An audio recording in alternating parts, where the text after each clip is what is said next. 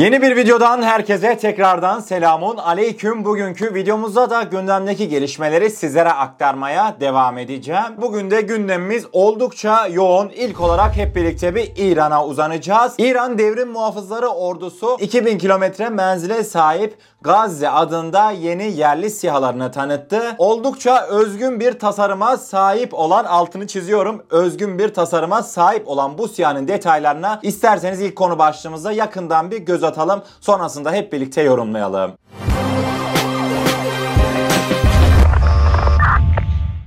İran Devrim Muhafızları Ordusu tarafından yapılan açıklamada Gazze adlı SİHA'nın 35 saat havada kalabildiği, 13 adet bomba taşıyabildiği ve 2000 kilometrelik alanda operasyon yapabildiği ifade edildi. Ayrıca Gazze adlı SİHA'nın sadece askeri ve savunma alanlarında değil arama kurtarma görevlerinde de kullanılacağı belirtildi. İran medyası bu haberin devamında ise İran'ın geliştirmiş olduğu yeni özgün siyasıyla Tel Aviv'i rahatlıkla vurabileceğini belirtti. Şimdi tabii ki değerli dostlar işin şakası bir yana niye İran ve özgünlük kelimelerini bir arada kullanıyorum? Şimdi karşınıza bizim kendi üretimimiz olan Anka SİHA'mızın bir fotoğrafını getireceğim. Hemen sonrasında ise İran'ın siyasıyla ufak bir karşılaştırma yapmanızı isteyeceğim. Ve devamında ise İranlı mühendislerin ne kadar emek sarf ederek özgün tasarım bir SİHA ürettiklerini hep birlikte anlayacağız. İsterseniz fotoğraflarımız bir karşımıza gelsin. Değerli dostlar görmüş olacağınız üzere ilk fotoğraftaki hepimizin bileceği üzere Türk savunma sanayinin ürünü olan Anka SİHA'mız.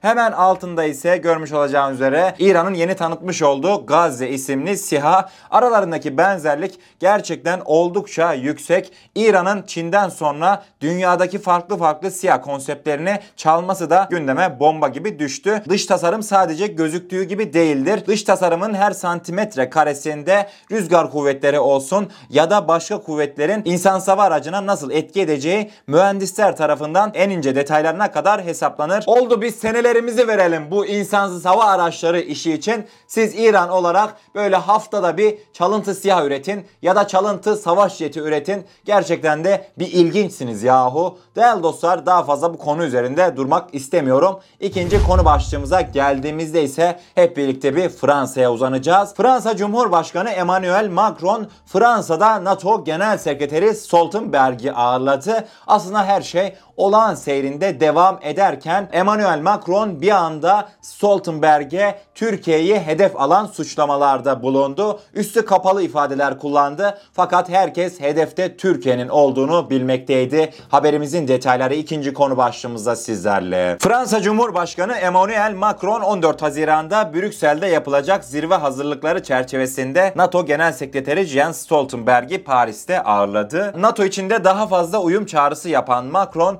isim vermeden Türkiye'yi eleştirdi. Her müttefikin uluslararası hukuka ve net davranış kurallarına saygı göstermeye angaje olması gerektiğini belirten Macron, bu son yıllarda Suriye'de, Doğu Akdeniz'de, Libya'da, Kafkasya'da NATO içinde kritik öneme sahip olan silah sistemlerinin birlikte işlerliğinde olduğu gibi diğer müttefiklerin güvenlik çıkarlarına aykırı ulusal çıkarlar peşinde olmamayı gerektiriyor ifadelerini kullandı. NATO açısından ilke ve değerlerin öneminin altını çizen Macron mevcut stratejik konseptin güncellenmesi gerektiğini de belirtti. Sen Türkiye'yi üstü kapalı bir şekilde eleştirirsin eleştirmesine de adama da sorarlar sen geçen sene bu vakitlerde NATO'nun beyin ölümü gerçekleşti demiyor muydun? Şimdi ne değişti de NATO'nun genel sekreterini Paris'te ağırlayıp böyle konuşmalar işte NATO'daki birliğin güçlendirilmesi lazım tarzında konuşmalar yapıyorsun. Önce siz Fransa olarak dün ne dediğinizi bilin. Ondan sonra gelirsiniz Türkiye'ye laf atarsınız. Gerçekten de bu Fransızlar bu kalemum gibi hemen böyle renk değiştiriveriyorlar. Şimdi de NATO'cu olmuşlar. İlginç bir haberdi değerli dostlar. İsterseniz bir sonraki konu başlığımıza geçelim. Üçüncü konu başlığımıza geldiğimizde yüzümdeki gülümsemeden de anlayacağınız üzere çok ama çok güzel bir haberi sizlere aktaracağım. Polonya. Polonya Savunma Bakanı'ndan Türk sihalarına ilişkin ipucu veren bir paylaşım gelmişti. Polonya Savunma Bakanı geçtiğimiz günlerde Türk sihalarını Twitter hesabından paylaşmıştı. İşte bu fotoğrafın detayları bugün ortaya çıktı. Polonya Türkiye'den tamı tamına 24 adet Bayraktar TB2 insansız hava aracı aldı. İsterseniz bu güzel haberimizin detaylarına yakından bir göz atalım. Polonya Savunma Bakanlığı'nın sosyal medya hesabından bir açıklama yapıldı. Açıklamada Açıklamada Bakan Marius Bilekzek Türkiye'den SİHA alımının ayrıntılarını duyurdu. Bakan ülkesinin 4 filo yani 24 adet Bayraktar TB2 insansız hava aracı satın alacağını ve ilk teslimatın 2022'de yapılacağını kaydetti. SİHA'lar anti-tank yani Roketsan mamle mühimmatlarıyla beraber alınacak. İmzaların Polonya Cumhurbaşkanı Duda'nın salı günü gerçekleştireceği Türkiye ziyareti sırasında atılması bekleniyor. Twitter'dan yapılan açıklamada ise şu ifadeler kullanıldı. Tank savar füzelerine sahip olacak 4 filo yani 24 İHA satın almak için bir sözleşme imzaladık. İlk insansız hava araçları 2022'de Polonya'ya gelecek. En önemlisi Polonya ordusunun daha önce sahip olmadığı ve etkinliğini dünyaca kanıtlanmış silahlardan yararlanacağı ifadeleri kullanıldı. Özellikle Polonya'ya SİHA ihracatı gerçekten çok ama çok önemli. Bu haberdeki bir başka detay ise Polonya bildiğimiz üzere NATO üyesi bir devlet. Bu gelişmelerin yaşanmasıyla birlikte Türkiye'nin kendi yerli ve milli imkanlarıyla üretmiş olduğu insan hava aracı da ilk kez bir NATO üyesi ülkeye ihraç edildi. Çok güzel bir gelişmeydi. Yaklaşık sözleşmenin 150 milyon dolar civarında olduğu konuşulmakta. Tabii ki de Polonya'nın bundan sonraki süreçte özellikle de yedek parçaları olsun hemen akabinde mamle mühimmatları konusunda Türkiye'ye bağımlı olacağı gerçeğini de unutmamamız gerekiyor. Güzel bir haberdi. İnşallah ülkemiz için hayırlısı olur değerli dostlar. Yavaştan bugünün en can alıcı haberlerine geçmek istiyorum. Dördüncü ve beşinci konu başlığımızda Yunan medyasına gideceğiz. Yunan medyasında ilk olarak sizlerle Karabağ uzanacağız. Karabağ'daki yaşanılan son gelişmelere ilişkin özellikle de Azerbaycan özel kuvvetlerinin Karagöl mevkisinde Ermeni askerlerini bölgeden nasıl kışkışladığını hepimiz bilmekteyiz. İşte Karabağ'da bu gelişmeler yaşanırken Yunan medyası çok önemli bir haberi kaleme aldı. Yunan medyası Zengezur bölgesinde yaşananlara ilişkin dedi ki Türkiye Isparta'da eğitmiş olduğu Azerbaycan özel kuvvetlerini gidiyor Zengezur'da Nahçıvan ve Azerbaycan sınırını birleştirmek için sahaya sürüyor dedi. İsterseniz hiç lafı uzatmadan bu çok önemli haberimizin detaylarına yakından bir göz atalım. Değerli dostlar metni aynen Yunan medyasında olduğu şekliyle sizlere aktaracağım. Yunan medyası aynen şu başlığı attı. Ermeniler için yenilgi Azerbaycan ve Türkler Nahçıvan'ı Azerbaycan ile birleştirecek dedi. Haberin devamında 600 Azerbaycan askerinin Karabağ'da Ermeni bölgesine geçmesi ve topraklarına kalıcı olarak yerleşmesiyle Azerbaycan Ermenistan sınırındaki durum ciddi şekilde kötüleşti. Azerbaycan bölgeye birkaç düzine ağır silah sistemi de konuşlandırdı. Yunan medyası yaşananları kısa bir şekilde özet geçerken asıl önemli detaylara ise aynen şu şekilde yer verdi. Ancak en çirkin olan Azerbaycanlıların Nahçıvan'ı her zaman Türk danışmanların yardımıyla ülkelerinin geri kalanıyla birleştirmeye hazırlanıyor olmasıdır. Haberdeki en can alıcı kısım ise Isparta'da yapılan tatbikatlar sırasında Ermenilerle 44 gün süren savaşa katılan Türk ve Azerbaycan subayların huzurunda dağlık araziye saldırı düzenleme ve gerçekleştirme senaryolarında muharebenin çeşitli bölümlerinde birlik faaliyetlerini Azerbaycan özel kuvvetleri Isparta'da gerçekleştirdi dediler. Devamında ise Isparta'da yapılan her tatbikat, her eğitimden sonra Azerbaycanlılar Nahçıvan'ı ülkenin geri kalanıyla birleştirmek için Ermeni topraklarının 6 kilometresini işgal ettiler diye haberini sonlandırdı. Haberin devamında ise Türk subaylar Zengezur'u kafaya koydu açıklamasını yapıyordu Yunan medyası. Yani değerli dostlar bizim bu yaşanan gelişmeler şayet doğruysa çıkaracağımız sonuç şudur. Azerbaycan ve Türkiye istihbaratı koordineli bir şekilde sıkı bir çalışma sergiliyor.